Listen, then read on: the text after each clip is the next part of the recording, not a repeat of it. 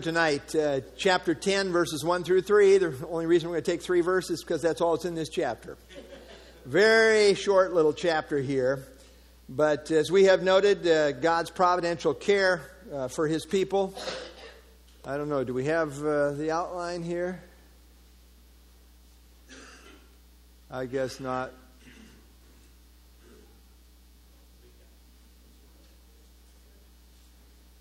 I think they're working on it. So, anyway, uh, the theme is uh, God's providential care for his people, and uh, we have worked our way through the book down to chapter 10, which is the epilogue, which is uh, Mordecai exalted. So, uh, we now come to the conclusion of the story of Esther. There it is. Thank you, guys. Uh, throughout the book, the Jews were constantly under duress, but now they have come to a time of peace. God has brought them to this point. And God has providentially preserved them and brought them through some very tumultuous and dangerous times. And this is reflective of what God is doing down throughout the times of the Gentiles, in which we currently are living as well. Uh, the Jews during this time are under the domination of the Gentiles and oppressed by the Gentiles. And yet God continues to preserve them as a people and ultimately will bring them through it. Ultimately, they're going to come through this times of the Gentiles. The worst is yet to come under the Antichrist. But God is going to ultimately bring them through it uh, into the kingdom and into this time of peace and this golden age in the, in the kingdom. A uh, little bit of, you know, here's where we are, the times of the Gentiles. It began with the exile, the Babylonian exile, all the way through here. We're talking the times of the Gentiles, which concludes at. Uh, uh, the, the, the, second coming of Jesus Christ here. So, the times of the Gentiles, uh, and one more slide on this.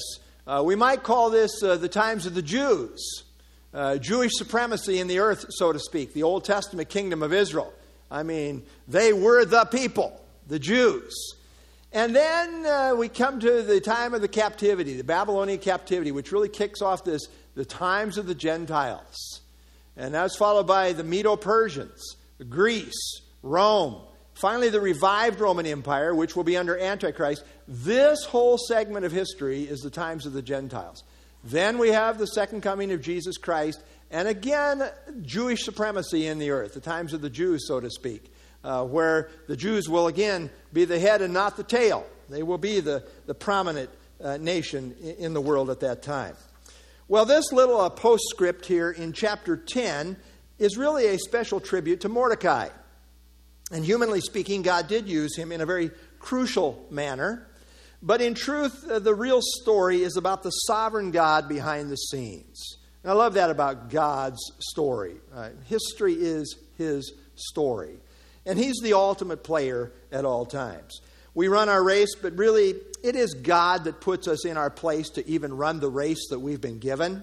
Uh, there is no really self made person. Now, there are people that think they're self made, but they're deceived. I mean, what do you have that you have not received, as the Bible says? We are what we are by the grace of God. And uh, if we're in a position of some elevation, it's not like we put ourselves there. They say, like, if you see a, a turtle on a fence post, you know it didn't get there by itself, right? I mean, somebody put it there. And that's the way it is with us in our lives. God puts us uh, where we are. Well, let's pick it up. Chapter 10, verse 1. And King Ahasuerus imposed tribute on the land and on the islands of the sea. Well, why is this stated here? I'm open. We don't really know why. I mean, all of a sudden, just out of the blue here at the end, okay, he's imposing tribute or taxes. Uh, we're not told why, but in context, the thought here of the reign of Ahasuerus is placed right alongside the greatness of Mordecai. The, that, those two ideas are running parallel here. So many surmise that really the idea here is that under the leadership of Mordecai, King Ahasuerus continued to prosper and wield absolute power throughout his realm, as, as indicated in the fact that he was able to, to tax all of these places and continue to uh, carry on in that way. Imposed tribute can refer to forced taxation or forced labor or to both. And again, this empire was massive. We have noted this. Uh, it consisted of 127 provinces, just a massive amount of area. I mean, the revenue from that would be great, I would think, if you're bringing in those taxes and, and controlling that amount of area. Well, verse 2 continues. Now, all the acts of his power and his might, and the account of the greatness of Mordecai, to which the king advanced him, are they not written in the book of the Chronicles of the kings of Media and Persia?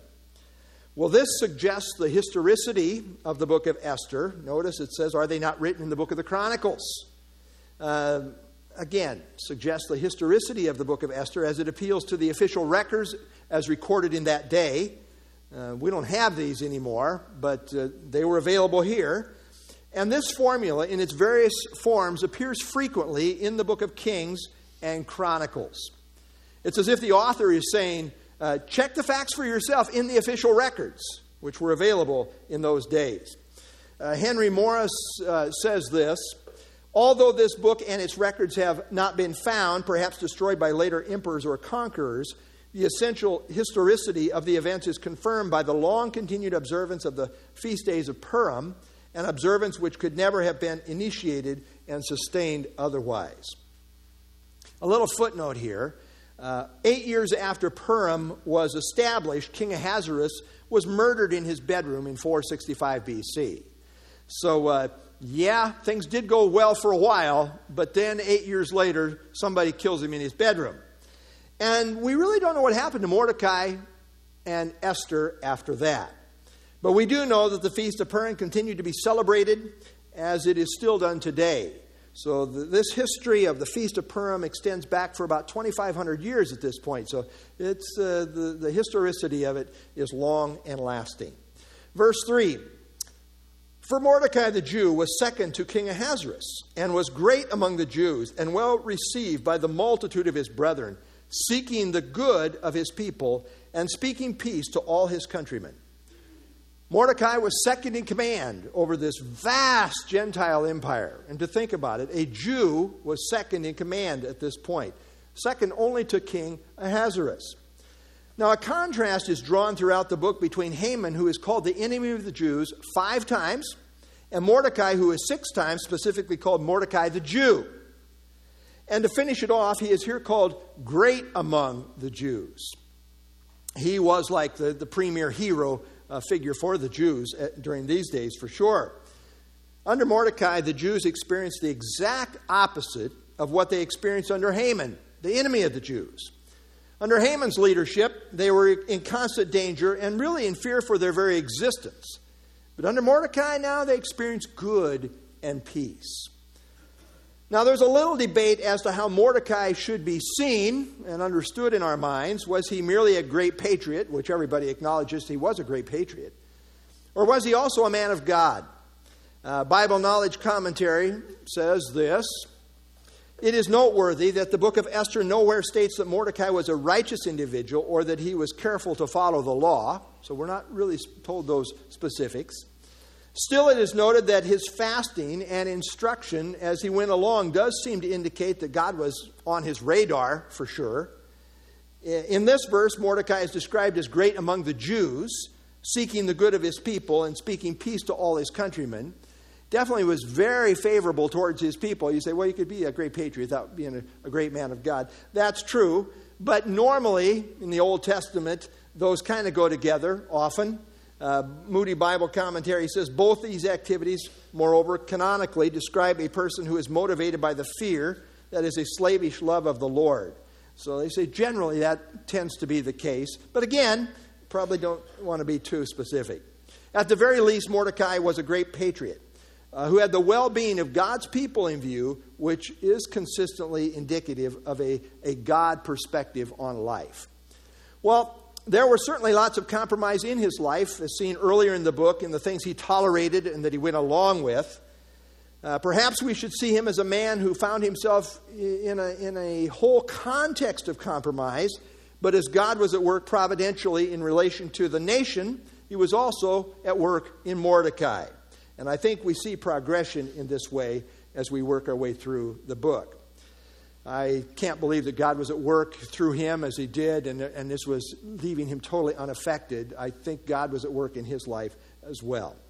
Certainly, there is much to commend about Mordecai, humanly speaking. He brought up Esther as a strict but loving disciplinarian to where, when she became queen, she continued to respect what he had commanded her. She had regard for him, and she was taught to properly respect that authoritative figure in her life. I think that speaks well of him in terms of how he did in, in raising her. And then uh, his character was such that he was faithful in his role in the king's gate. Uh, remember back in chapter 2 when he became aware that there were two individuals who were seeking to harm the king, that he brought that information to Esther, who then told the king. Uh, he was faithful in that role. In chapter 3, we see that Mordecai, uh, Mordecai had the internal fortitude to not bow before wicked Haman the archetype enemy of the Jews. And that took some boldness because it went against the command of the king. The king had commanded that everybody bow before Haman, but not Mordecai. I mean, this guy was a, a man of some uh, internal fortitude. Say, well, it was just ego. I don't know. It seemed like there was some real boldness involved there, too. In chapter 4, it was Mordecai who provided the impetus that moved Esther into action with the king. He really moved her off center in that situation. Remember back in chapter 4 where he said to Esther, If you remain completely silent at this time, relief and deliverance will arise for the Jews from another place. But you and your father's house will perish. Yet who knows whether you have come to the kingdom for such a time as this? This really speaks, I think, of uh, his belief in God, that God is sovereignly uh, controlling, and uh, that God is going to preserve his people. And uh, maybe God has put you in this position. For it's not right just to remain silent and not do something here. It was Mordecai who crafted the counter decree under the direction of the king, which allowed the Jews to defend themselves. Chapter 8. And it was Mordecai who was key in establishing and publishing the guidelines for the celebration of Purim that was sent out to the Jews throughout the empire. So, yes, Humanly speaking, Mordecai deserves a great place of honor among the Jews. Thus, chapter 10, verse 3 is a fitting tribute to Mordecai, the Jew. In the end, those who curse the Jews, as seen in Haman, are cursed of God, and those who bless the Jews, as seen in Mordecai, who himself was a Jew, are blessed of God. And I think that's an irrevocable law that goes back to Genesis 12:3. We often quote it, but it's still true where God said to Abraham, I will bless those who bless you, and I will curse him who curses you. And in you all the families of the earth shall be blessed. Ultimately, uh, through the great descendant of Abraham, uh, the Lord Jesus Christ. Well, it's interesting to note that Esther is not mentioned here in chapter 10. I mean, the tributes are being handed out, they're all going to Mordecai. Where's Esther? Uh, is this testimony to the fact that uh, Mordecai wrote the book? I don't know about any of that, but uh, she was a major player in this drama. There's no doubt. I would think that she'd maybe get a little footnote in here somewhere, right? Uh, but she's not. She's not mentioned at all. Uh, why? Who knows? We're not told why. Perhaps because in reality, she really kind of continued to function under the shadow of Mordecai's headship and, and, his leadership role. I mean, he is the dominant figure here in the whole book of Esther, humanly speaking. And maybe she uh, is in that shadow as well. Well, during the Feast of Purim, the Jews pray with a threefold emphasis to this day. Number one, uh, first, uh, they pray thanking Yahweh that they are counted worthy. Well, they might want to rethink that prayer just a little bit. Uh, and come back to, uh, for example, Lamentations 322, 323. Uh, through the Lord's mercies we are not consumed because his compassions fail not. They are new every morning. Great is your faithfulness. Uh, I don't know about praying, Lord, I thank you that I'm so worthy. uh, you know, Malachi seems to say the exact opposite of that, where the, the prophet says, or God says, I am the Lord, I do not change, therefore you are not consumed, O sons of Jacob. Uh, in other words, God is faithful to his covenant promises, and that's what keeps Israel uh, from being uh, wiped off the face of the earth, from being consumed. Uh, it's not because they're so worthy, it's because of God's faithfulness. The preservation of Israel is not because they are somehow worthy. I want to correct the Jews on that prayer just a little bit. But rather because of God's unchanging covenant faithfulness. This is all about God's character in spite of them and not because of them. And we can write that over the whole book of Esther itself. So we noted, there was a lot of compromise, even to get to the point where you've got a Jewish gal marrying this total pagan Gentile king. That should never happen, according to what we find under the law of Moses in the Old Testament. But it happened. And everybody kind of went along with it. There was a lot of compromise in, in, view there. This is ultimately a story about God's faithfulness in spite of his people who are not faithful. Second, they pray thanking God for preserving their ancestors. And that is certainly appropriate. Amen to that prayer. And finally, they thank God that they have lived to be able to celebrate another feast of Purim. The Feast of Purim is really a celebration of God's providential preservation of them as a people. Bible Knowledge Commentary As the original Jewish readers read this account, they would have been struck by the way God was sovereignly protecting them, often when they did not even know it. I like that line. I you know, God is providentially taking care of his people, often in ways we don't even begin to know or understand. Many things in the book of Esther happened that were beyond anyone's control, except that of God, who oversees history. It's neat to think about God's providential care. Uh, things don't just, you know, happen. It's not just luck or, or happenstance.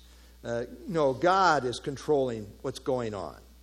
The book of Esther is a magnificent piece of poetic work. From, this, from a literary standpoint, in that it leaves God out, never mentioning God even one time. The name of God is not mentioned in the entire book. And yet, his providential activity is seen on every page. It really is a wonder to behold how this was put together uh, with that idea it's like these people are going along, leaving God out of the equation, and yet God is behind the scenes, providentially taking care of them in spite of themselves. I think that's true for all of us. None of us are worthy. Uh, it, it, we are what we are by the grace of God. You know, he is, he is a good God, and praise the Lord for His goodness. Now, let's talk about providence for just a little bit, just by way of review. People often confuse miracles with providence. That was a miracle. No, it was an act of providence. Uh, when someone gets to the hospital just in the lick of time to save their life, that's not a miracle. Now, we call it a miracle, but that's providence. When the person dies and is raised back to life and doesn't have to go to the hospital, now that's a miracle. That's a miracle. You understand the difference, right? Providence and a miracle. A miracle is God's direct intervention in which he supersedes or bypasses the normal laws of nature in what the Bible calls signs and wonders. I mean, this is not, this is bypass, this is supernaturally bypassing the normal laws of nature. That's a miracle. And that's what Christ's ministry and the apostles' ministry was all about signs and wonders, miracles. And they were unique uh, to Christ and, and the apostles. Uh, really, we got three time periods. You know, you got Moses and, and, Joshua, Elijah and Elisha, and then Christ and the apostles. Really, those three segments of time where, where these things were somewhat normal in biblical history. Sign miracles are not happening today. Uh, now, certainly, God can perform any miracle He wants to, anytime, anywhere He wants to. And I would never want to uh, limit God in any way. But uh, sign miracles were especially attached to the Messiah. They had sign value because they related to Scripture and fulfillment of what he was doing in his earthly ministry. But for today, what is normal, God's normal mode of operation, is his providential workings. And those continue unabated. Providence has a lot to do with timing. God's timing in which things happen at just the right time to bring out a certain outcome without violating the normal laws of nature. God does it without bypassing the normal laws of nature, as in the case of the miracle, where God overrules the normal laws of nature. So providence happens within the normal course of nature, and yet clearly there is a sovereign hand guiding events to just the right outcome, in just the right way, at just the right time. And God is constantly providentially guiding our path. Uh, you know, you try to figure out what is the will of God. Uh, there's a number of things you can look at. Number one, you want to look, well, what does the Bible say? there are certain things the Bible says to do, there are th- certain things the Bible says not to do. Number one, consider that. I mean, you want to know what the will of God for your life is? Maybe understand what the Bible has to say. I mean, that, this is the Word of God. You want a message from God? It's right here, the Word of God. Secondly, the Bible puts a high premium on godly counsel. There's wisdom in many counselors, godly counselors, godly counsel. Uh, you know, if you're going to do something major, maybe you want to seek some godly counsel. And third, God does work uh, providentially. He does open and close doors. He is in charge of what's going on in our lives providentially. Uh, note these uh, verses. Psalm 37 23. The steps of a good man are ordered by the Lord, and he delights in his way. Proverbs 16 9. A man's heart plans his way, but the Lord directs his steps. And then Proverbs 20 24. A man's steps are of the Lord. How then can a man understand his own way? It's not like, man, you know, sometimes I, you head out this way and you're going this way, but all of a sudden things get changed to where it's just a little, a little different way than where you thought, well, hey, we're going this way. All the time that's happening. Uh, how can a man understand his own way? We can't because it's above us, and God is providentially, sovereignly guiding in our lives. All kinds of things go on. Indeed, we make our plans, but the outcome is in God's hands. The Lord wills, we shall live and do this or that, as it says in the book of James. Constantly, we see God routing and rerouting our ways, and often in ways that we don't understand or we don't even see coming. J. Sidlow Baxter, great statement. This mysterious reality, which we call providence, this sovereign manipulation, of all the ordinary, non miraculous doings which make up the ordinary ongoing of human affairs, so as to bring about by natural processes those results which are divinely predetermined, he says is the mightiest miracle of all. which is a great thing to say. I like this from the Puritan writer uh, Jeremiah Burroughs. He wrote this hundreds of years ago. There is nothing that befalls you, but there is a hand of God in it. When a certain passage of providence befalls me, that is one wheel, and it may be that if this wheel were stopped, a thousand other things might come to be stopped by this. When God has ordered a thing for the present to be thus and thus, how do you know how many things depend upon this thing? God may have some work to do 20 years hence that depends on this passage of providence that falls out this day of this week. That's a neat, that's a neat concept, isn't it? I mean, all these things that are interconnected all the way through. This leads to this, to this, to this, to this, to this. God is organizing all of these things. His providential care. I love it. We're in His care. Now, when I started this study, uh, we were in the throes of figuring out what to do and whether God was leading us to pursue the purchase of this property. And so I thought it would be good for us to do a study here in the book of Esther with the theme of providence. Uh, no matter how things turned out, I thought this will be a good study no matter what. Uh, providence is a good study. And truly, we saw the providential hand of God move as we went through the process. On June 6th, we had an all church meeting, you'll recall, to get input from the church and to see if God would, would so move through the church so we could uh, move forward or not. And uh, as we added all up in terms of what we felt comfortable we could borrow, we still need $165,000. And so we brought it to the church, no pressure, but uh, we shared here's what the deal is, and if you would like to give, uh, what would you be willing to give? And as we tallied it up that night, I can tell you there was tears in my eyes. We tallied up to $235,000. And it was a great blessing. The next morning, we submitted our, our bid, and providentially, just in the nick of time, uh, as we submitted our bid, another potential buyer had their agent ready to submit a bid as well. And this particular agency was a government agency, uh, f- flush with cash. They had no problem with cash. And the realtor told me that just as he was ready to submit their bid, he looked up on the computer screen and it said this property was pending. And he couldn't believe it. He said, We had been through that place so many times. We were ready to move. And he told me, You must have been praying harder. and I assured him we were. No, I didn't say anything, but, uh, but it was clear. The providence of God was on display in so many ways uh, in our journey to where we are even tonight.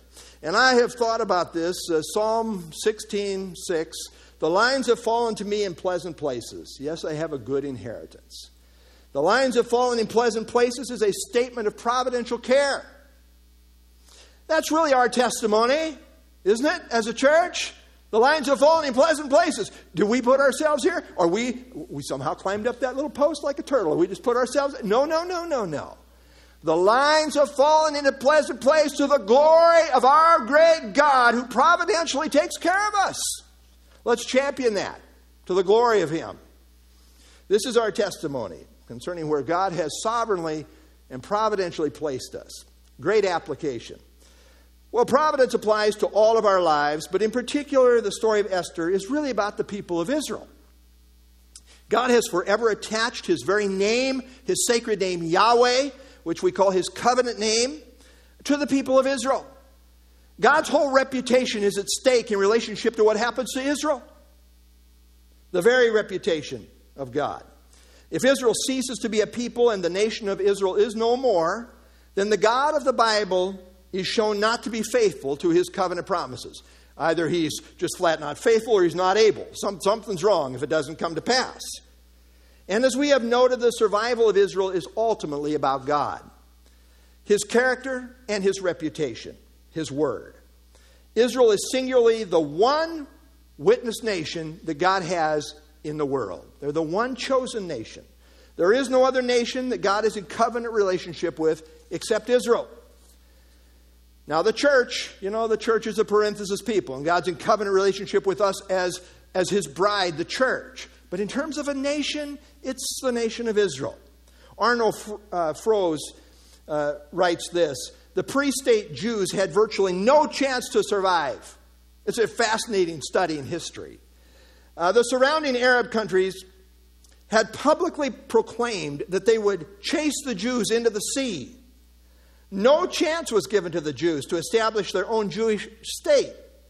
Jews, including many Holocaust survivors, were literally standing alone against organized Arab armies such as Lebanon, Syria, Iraq, and Egypt. Even Saudi Arabia sent a special formation to endure the destruction, uh, to ensure the destruction of Israel. But things happened quite differently. Israel conquered more territory than the United Nations in their temporary decision had assigned for the Jews. The only explanation that is really credible for this is God's providential care of his people. Israel cannot be exterminated, or we can't have the fulfillment of last days prophecies. In order for last days prophecies to be fulfilled, Israel has to be back in the blind, back in the land, first in blindness, and then they will finally come to see the truth of their Messiah. God has preserved them. And Israel is said to be the only country in the world that is under constant threat of immediate destruction from her enemies, which are massive and which surround her. And yet, Israel continues. This is the providential preservation of God. And biblically speaking, that will continue to be the case. Well, the book ends by saying Mordecai sought the good of his people, speaking peace to all his countrymen. Peace is the word shalom. I love that word, shalom. It refers to well being. All is as it should be. And this has been the desire of the Jewish people down throughout the times of the Gentiles. And as a people group, there has not been a lot of shalom. Now, they had a little sample of it here under the leadership of Mordecai, but true lasting peace for Israel and the world awaits the arrival of Jesus the Messiah the true Prince of Peace. Well, in terms of application, God blesses those who bless his people. And that was certainly true of Mordecai, who did much good for his people and, and greatly encouraged Esther in that vein as well. And God blessed because of it. Now, we live in the church age, but I believe as we uh, seek the good of the church and we live in that vein, uh, God will bless that as well. Uh, we have this promise in Hebrews chapter 6, verse 10 For our God is not unjust to forget your work and labor of love which you have shown toward his name, in that you have ministered to the saints and do minister. God is not going to forget your work and labor of love. He is going to reward you. Our labor is not in vain in the Lord. Well, God is sovereign, and He is providentially caring for His own. No matter what we go through, that's a great bedrock truth to hold on to. William Cowper said, There's not a square inch in the whole domain of human existence over which Christ, who is Lord over all, does not exclaim, Mine. God is sovereign over all, and He providentially controls all. And when you're rightly related to God through Jesus Christ, you can rest easy in His sovereign providential care, knowing that He cares for you, and that indeed all things work together for good for those that love Him. How wonderful that is. No matter what happens, nothing can change that providential care of God. Casting all your cares upon Him because He cares for you. He does. He providentially cares for us day in and day. A lot of things to worry us. You know, we have this constant stuff here getting our attention, getting us distracted. We need to lift our eyes a little higher. There's a sovereign God who is over it all, and we're in his providential care. James Russell Lowell wrote in the 1800s. I mean, we've been quoting this for 100, you know, what? Over 100 years? 200 years? Yeah, almost 200 maybe. I don't know when he wrote this exactly. He lived from 1819 to 1891, so anyway, 150 years, whatever. But uh, this little famous piece Truth forever on the scaffold, wrong forever on the throne. Yet that scaffold sways the future, and behind the dim unknown standeth God within the shadow, keeping watch above his own. How wonderful that is. As we leave the book of Esther, may we leave knowing the truth of God's providential care goes with us wherever we go, whatever we experience. You cannot outrun the providential care of God as his child. And it's not a matter of how faithful you are, it's a matter of how faithful he is. And he is ever faithful to his own. All things are working together for good. Big picture for those that love him. Again, nothing happens by luck. Good luck. No, no, no. Don't say good luck. There's no such thing as luck. Where is it? I mean, that, that's not what we find in the Bible. There's no such thing as luck or chance. God is providentially ordering our lives. And He's the Lord of the church, He's the Lord of our lives, and the Lord in the end has His sovereign way. He directs our steps for His own glory. Standeth God within the shadow, keeping watch above His own. Let's have our closing song, and then I'll close us in prayer here this evening.